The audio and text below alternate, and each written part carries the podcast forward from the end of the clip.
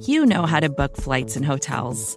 All you're missing is a tool to help you plan that unbelievable travel experience. That's why you need Viator. Book guided tours, excursions, and more in one place. There are over 300,000 travel experiences to choose from, so you can find something for everyone. And Viator offers free cancellation and 24 7 customer support for worry free travel. Download the Viator app now and use code Viator10 for 10% off your first booking in the app. Find travel experiences for you. Do more with Viator.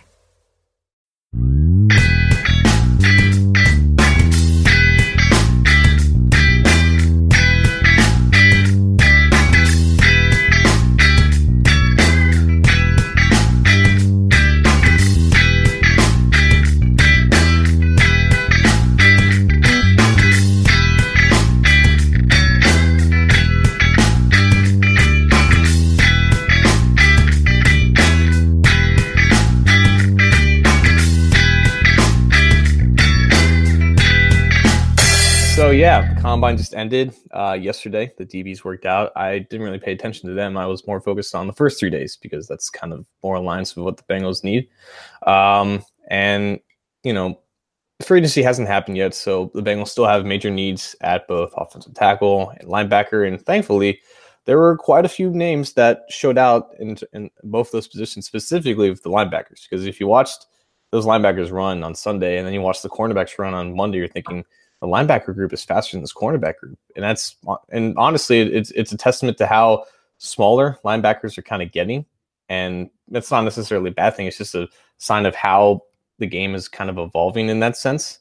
And it, it was it was great to see those linebackers run so well, but there was also a couple tackles that that ran and tested well and did did some drills well. So I'll start I'll start with that. The consensus number one tackle in this class is Jonah Williams, and quite honestly, his testing numbers weren't very great for his size at just 304 pounds. But uh, with, with with Williams, you know, he might not have been the guy that was always going to test well, but watching him in the drills was very important to me just to see how well his biomechanics were just up close.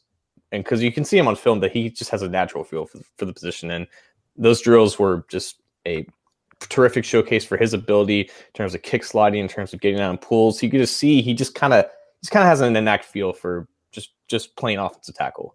And you know, the, the 33 and a half inch arms helps his case, you know, because that's that passes that imaginary threshold for for evaluators to to stay on the outside. But I think he still looked looked great in the drills, and I think that kind of passed my overall test. He, he ran well at least, and speed is important for tackles, so that was good for him. Uh, but the guys he's competing with for offensive tackle one, Jawaan Taylor and Andre Dillard. Taylor is going to be your prototypical gap scheme right tackle, while Dillard is more of that zone blocking, athletic, explosive tackle that you know what was like the best case scenario for Cedric Boy. With with Taylor, he I think he said he was down 50 pounds compared to what he was a couple months ago. He was down to 312 pounds, and he looked extremely light in drills. He didn't run or do any like a uh, time testing or any jumps or anything like that, but he looked really fluid in those drills. And I don't know if that was because of that extreme lost weight, but regardless, I think he held his stock because of that. And with Dillard, he tested as the best offensive tackle in this class. And, you know, similar to Kolton Miller last year for UCLA, um, he blew away the blew people away at the combine and ended up getting drafted in the first round. I think that's going to happen um, to Dillard in a similar fashion where, you know, he might he may not be a first round tackle on tape, but he has first round testing ability. And you, you just gotta hope that wherever he goes, that people get the most out of you know hit what what base that he has in terms of the pass protector because if you can figure that out he's probably going to have that high quality potential. But if the Bengals don't take a tackle in the first round there's a couple guys that I really liked in terms of that second or third arm range. That's Tytus Howard and Max Scharping both are small school guys but both tested very well for the size. They both were at least 320 pounds. They ran fast 40s they had some good jumps and again speed explosion are the two traits athletically that you look for in offensive tackles, and they, they tested very well, and they kind of confirmed what you you can see on tape with them. You know, they have a good, they also have a good base and a good feel for pass protection. They just need a little bit more refinement. But if you have something that you can work off of and not have to rework everything, then you have something good for in terms of a long term investment. So offensive tackles, I think overall it was a it was a solid um, weekend for them. And for the Bengals, if they don't find a starter right tackle, I think they can find someone in the first 50 or 70 picks that can maybe start for start, early in the careers for them.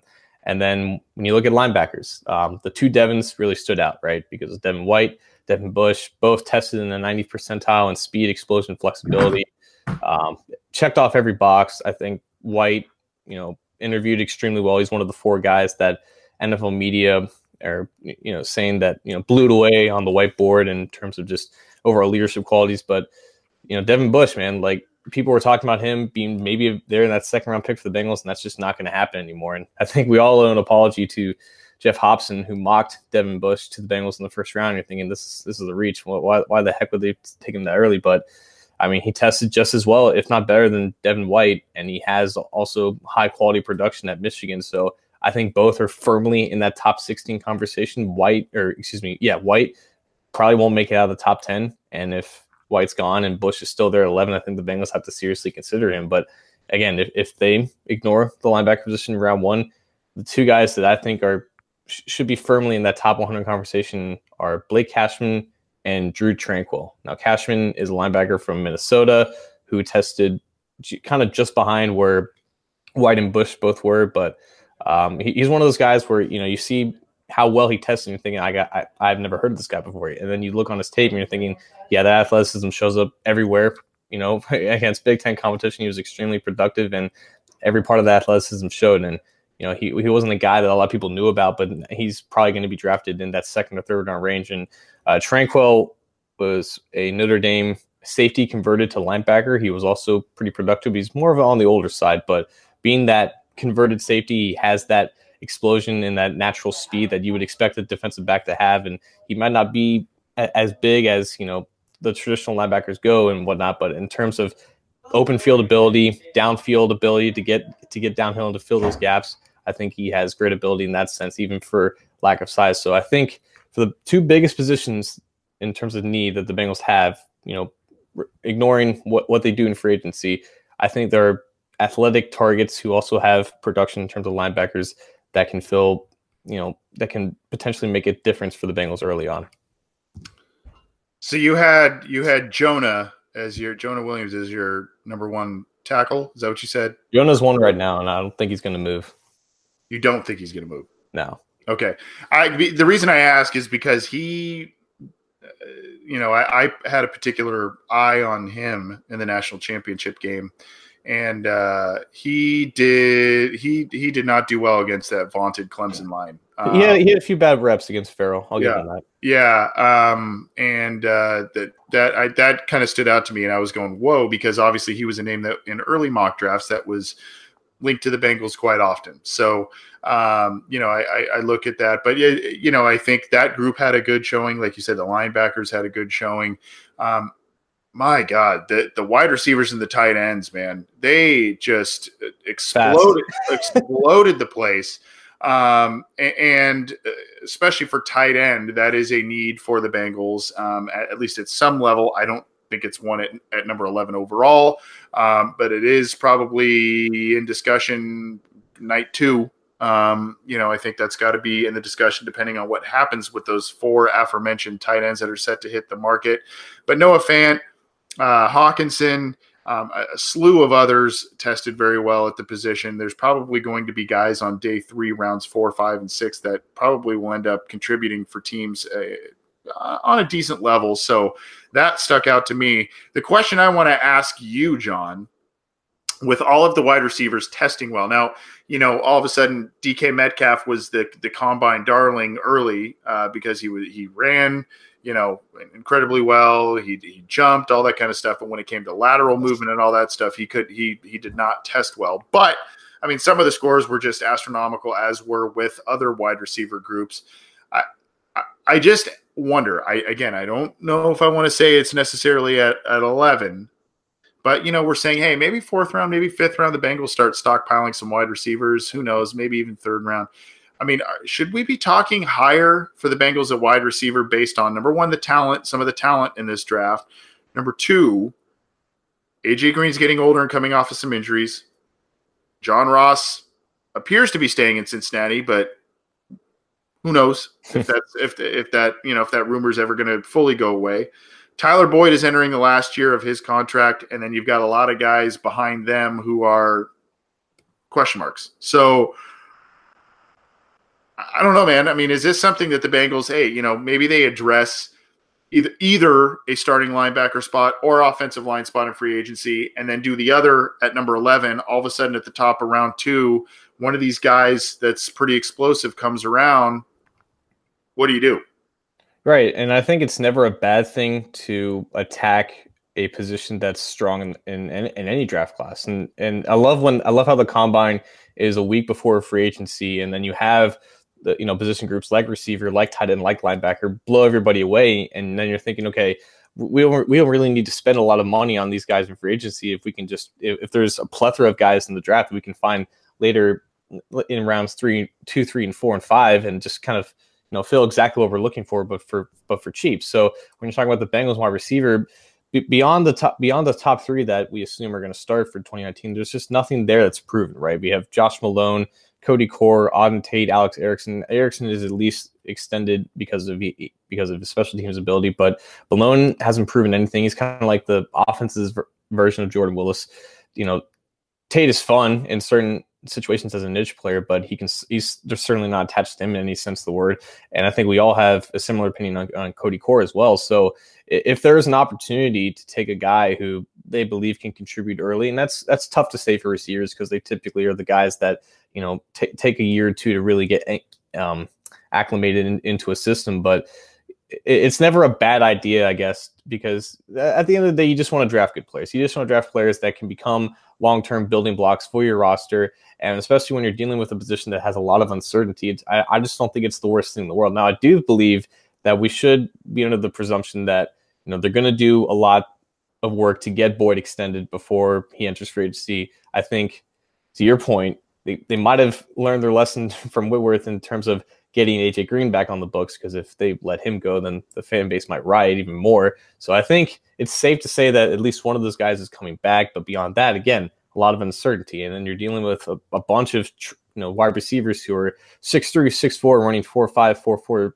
you know, speed in, in great downfield threats. All most of them are productive. So this this class is really deep in that sense. And if they take care of their business from free agency and find multiple starters at positions of need, they have some luxury to to maybe take you know this year's Jessie Bates. You know because ultimately, not a lot of people viewed safety as a big need for the Bengals, but they had other ideas. They wanted to move on from Georgia Iloka.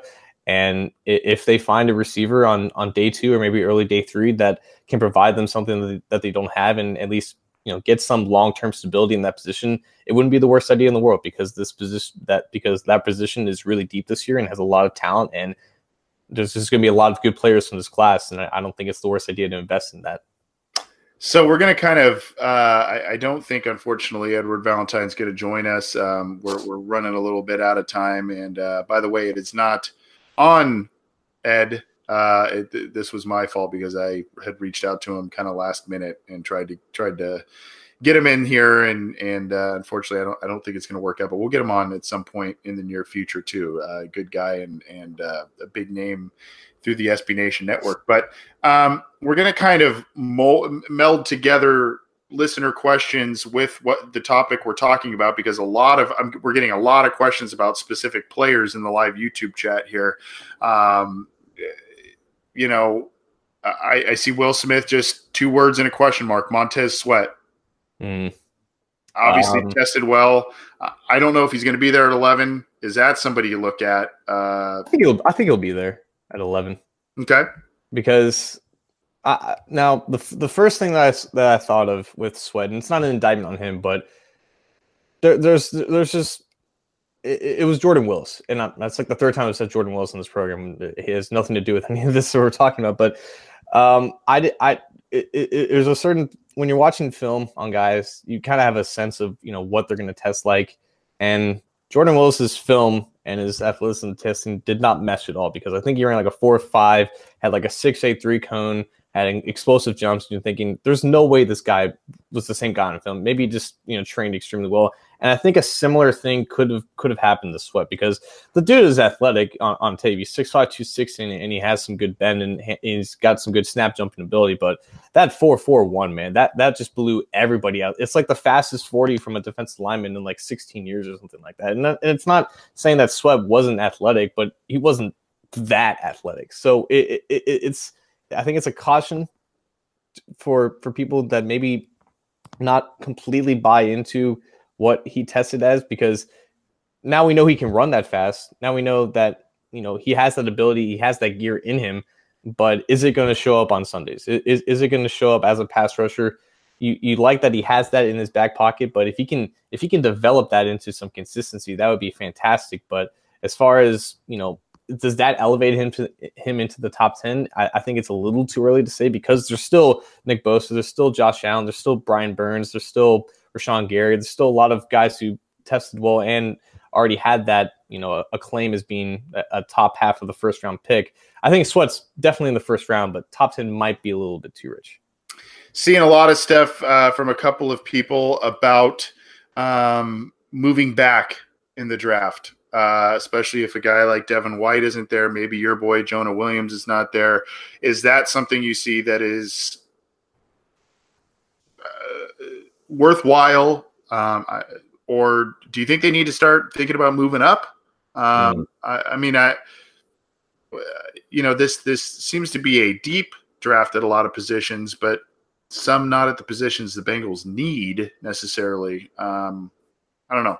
I, am usually open to moving up, especially when you have 11 picks. But I think in their specific situation, it probably wouldn't be in their best interest. I think I think they're best suited to stay where they are because you know, uh, people create these lists all the time. Like they, they talk about this player's not going to be there, this player's not going to be there, this player's not going to be there. Then you end up listing like 20 guys who aren't going to be there at the 11th overall pick, and you're thinking, okay, this is not the way that it works, and it's never how it happens. So there's going to be 10 picks before the Bengals. Two of them are probably going to be quarterbacks. If we're assuming that they're going to keep Andy Dalton for 2019, move forward with him, I think it's safe to say that they're probably not going to take one even though they might consider a Haskins or a Daniel Jones if he's there. But then you're thinking, okay, that's that's eight non-quarterbacks that are going to be taken. There's more than eight elite prospects in this draft class, in my opinion, in terms of athleticism, in terms of production, in terms of tape.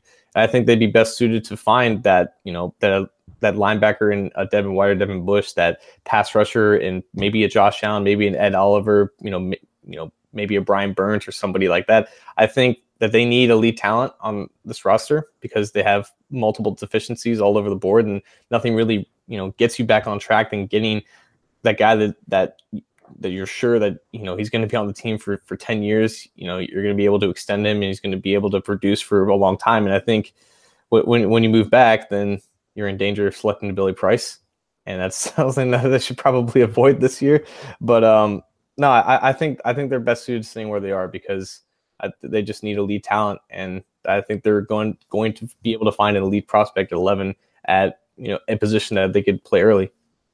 Uh, I think it was. Let's see who it was. Uh, something is it something Hayes? Uh, basically, uh, it's kind of something that um, has been asked. Uh, Chief Hayes. Um, do you you know is is this basically do you do you foresee number the number 11 pick being offensive lineman or linebacker um, and if so which one do you think wins out personally i would say offensive lineman if it does come down to those two because i think Zac taylor just offensive minded guy wants an offensive pick for his first pick um, and he wants that passing game to work um, that that would be my guess if it had to come down to those two. I think most likely it comes down to those two, but there could be a dark horse. What do you think? Yes, because last year was like between you know linebacker or center because center was like the the dire need, and what it turned out was that they actually address that dire need. That's something that we haven't we weren't used to seeing because they always attack premium positions earlier in the draft and you know a, a, position like center was usually addressed you know in the middle round or w- with an undrafted guy so for them to go out and, and, attack their biggest need like that, it was unexpected. And I think that's could be a similar position that we that, that could be a similar situation that we see with the linebacker position, where you're thinking, you know, th- th- this is a position that they only you know take third, fourth round guys and try to plug them into, you know, make them the least priority because the the pieces around them are supposed to help them out. But now you're thinking they have little to no depth at that position. They have complete uncertainty with Vontaze Burfict. Besides Burfict, they have you know Preston Brown as a free agent, Nick Vigil, who's going into the last year of his deal. He's not exactly proven to be tremendous in any way, shape, or form. So I think linebacker is in that similar position at, at, center where you're thinking, okay, it's not traditional for the Bengals and their traditional draft values to take a linebacker this high, but it could be in a similar position where they're just in such a dire need for one, and there's probably and there's going to be either Devin Bush or Devin White available there, and I think either of those two would be worth the pick. Um, and, and I think that both of those guys are the same caliber of prospects at linebacker that the top tackles are and that'll be a healthy debate in terms of you know what what do what do they value more? What do they need more with what they did in free agency? So yeah it's probably going to be between those two positions. I wouldn't rule out maybe tight end or maybe a pass rusher or a defensive lineman. I think those are going to be like the four big positions that they're going to be you know shuffling through because uh, ultimately no one drafts pure best player available especially when you're picking 11th overall. You have definite clear needs that on your roster that you need to address early. And I just think that linebacker could be in that similar position to center last year, where you're thinking, okay, they need to address one early, but they normally don't do it this early. But this could be just a different situation because of how big the need is. Quickly, and then we'll we'll start getting out of here, John. There was a couple of other comments and questions about Greedy Williams at number eleven. Um, that would be very interesting on a number of different levels, especially if the Bengals end up losing out um, on Darqueze Dennard, um, you know, maybe they want to go that route. Is that something that's just you think that's overkill at that position, uh, especially given the needs at linebacker and offensive line, or do you think that that would be something where you go, hey, that's that's pretty cool? Yeah, and I like Greedy. I just don't think that he's the cornerback that the Bengals should be looking for in terms of replacing Dennard. I think there's some there's some intriguing options in the second or third round that could more aptly fill that nickel cornerback slot. Greedy is more that that that zone guy who doesn't like to like to backpedal too much, and you saw some of that uncomfortableness in in his uh, on-field drills at the combine. Um, if they were to restructure Dre Kirkpatrick and be able to move on from him earlier, I think he would be an upgrade over him. I still like you know the thought of having William Jackson here long term. So, like the, the, the cornerback that I was interested in, hopefully testing was Byron Murphy or even a DeAndre Baker, two guys that I think could easily you know move inside and cover the slot with ease, and that's ultimately what they're going to be missing when when and if Darqueze um, moves on to another team. I'm, I'm still hoping that Dennard comes back because I think they can afford him. I think he's still a solid player, but I, I think in terms of what they'd be missing out with what the, what they'll be losing with Dennard, Greedy Williams is not the best player to to to, to fill that role. And e- even though I think he's a good player, I just think that he's not the best fit. Yeah. Um, yeah, and, and, you know, I think he also maybe does a little bit more uh, on the outside, uh, right? Yeah, than than so much in the slot. But yeah, good stuff, John. Appreciate all the the notes you had on a, a lot of those players there. This is the Orange and Black Insider Bengals podcast. He's John Sheeran. I'm Anthony Cosenza. We're going to get out of here in just a second. Uh, you can get this show on iTunes, on Stitcher, on Google Play. You can get this show on the Megaphone platform as well as on YouTube and CincyJungle.com. John, thanks for everything. I'll see you. I'll see you next week, my friend. See you next week. All right. Thanks, everybody. This has been the Orange and Black Insider Bengals podcast. We'll see you next episode. Also, keep it to our feed because we will be updating uh, some things on free agency happenings, departures, signings, all that stuff. So keep it here. Again, this is the Orange and Black Insider. We'll see you next time.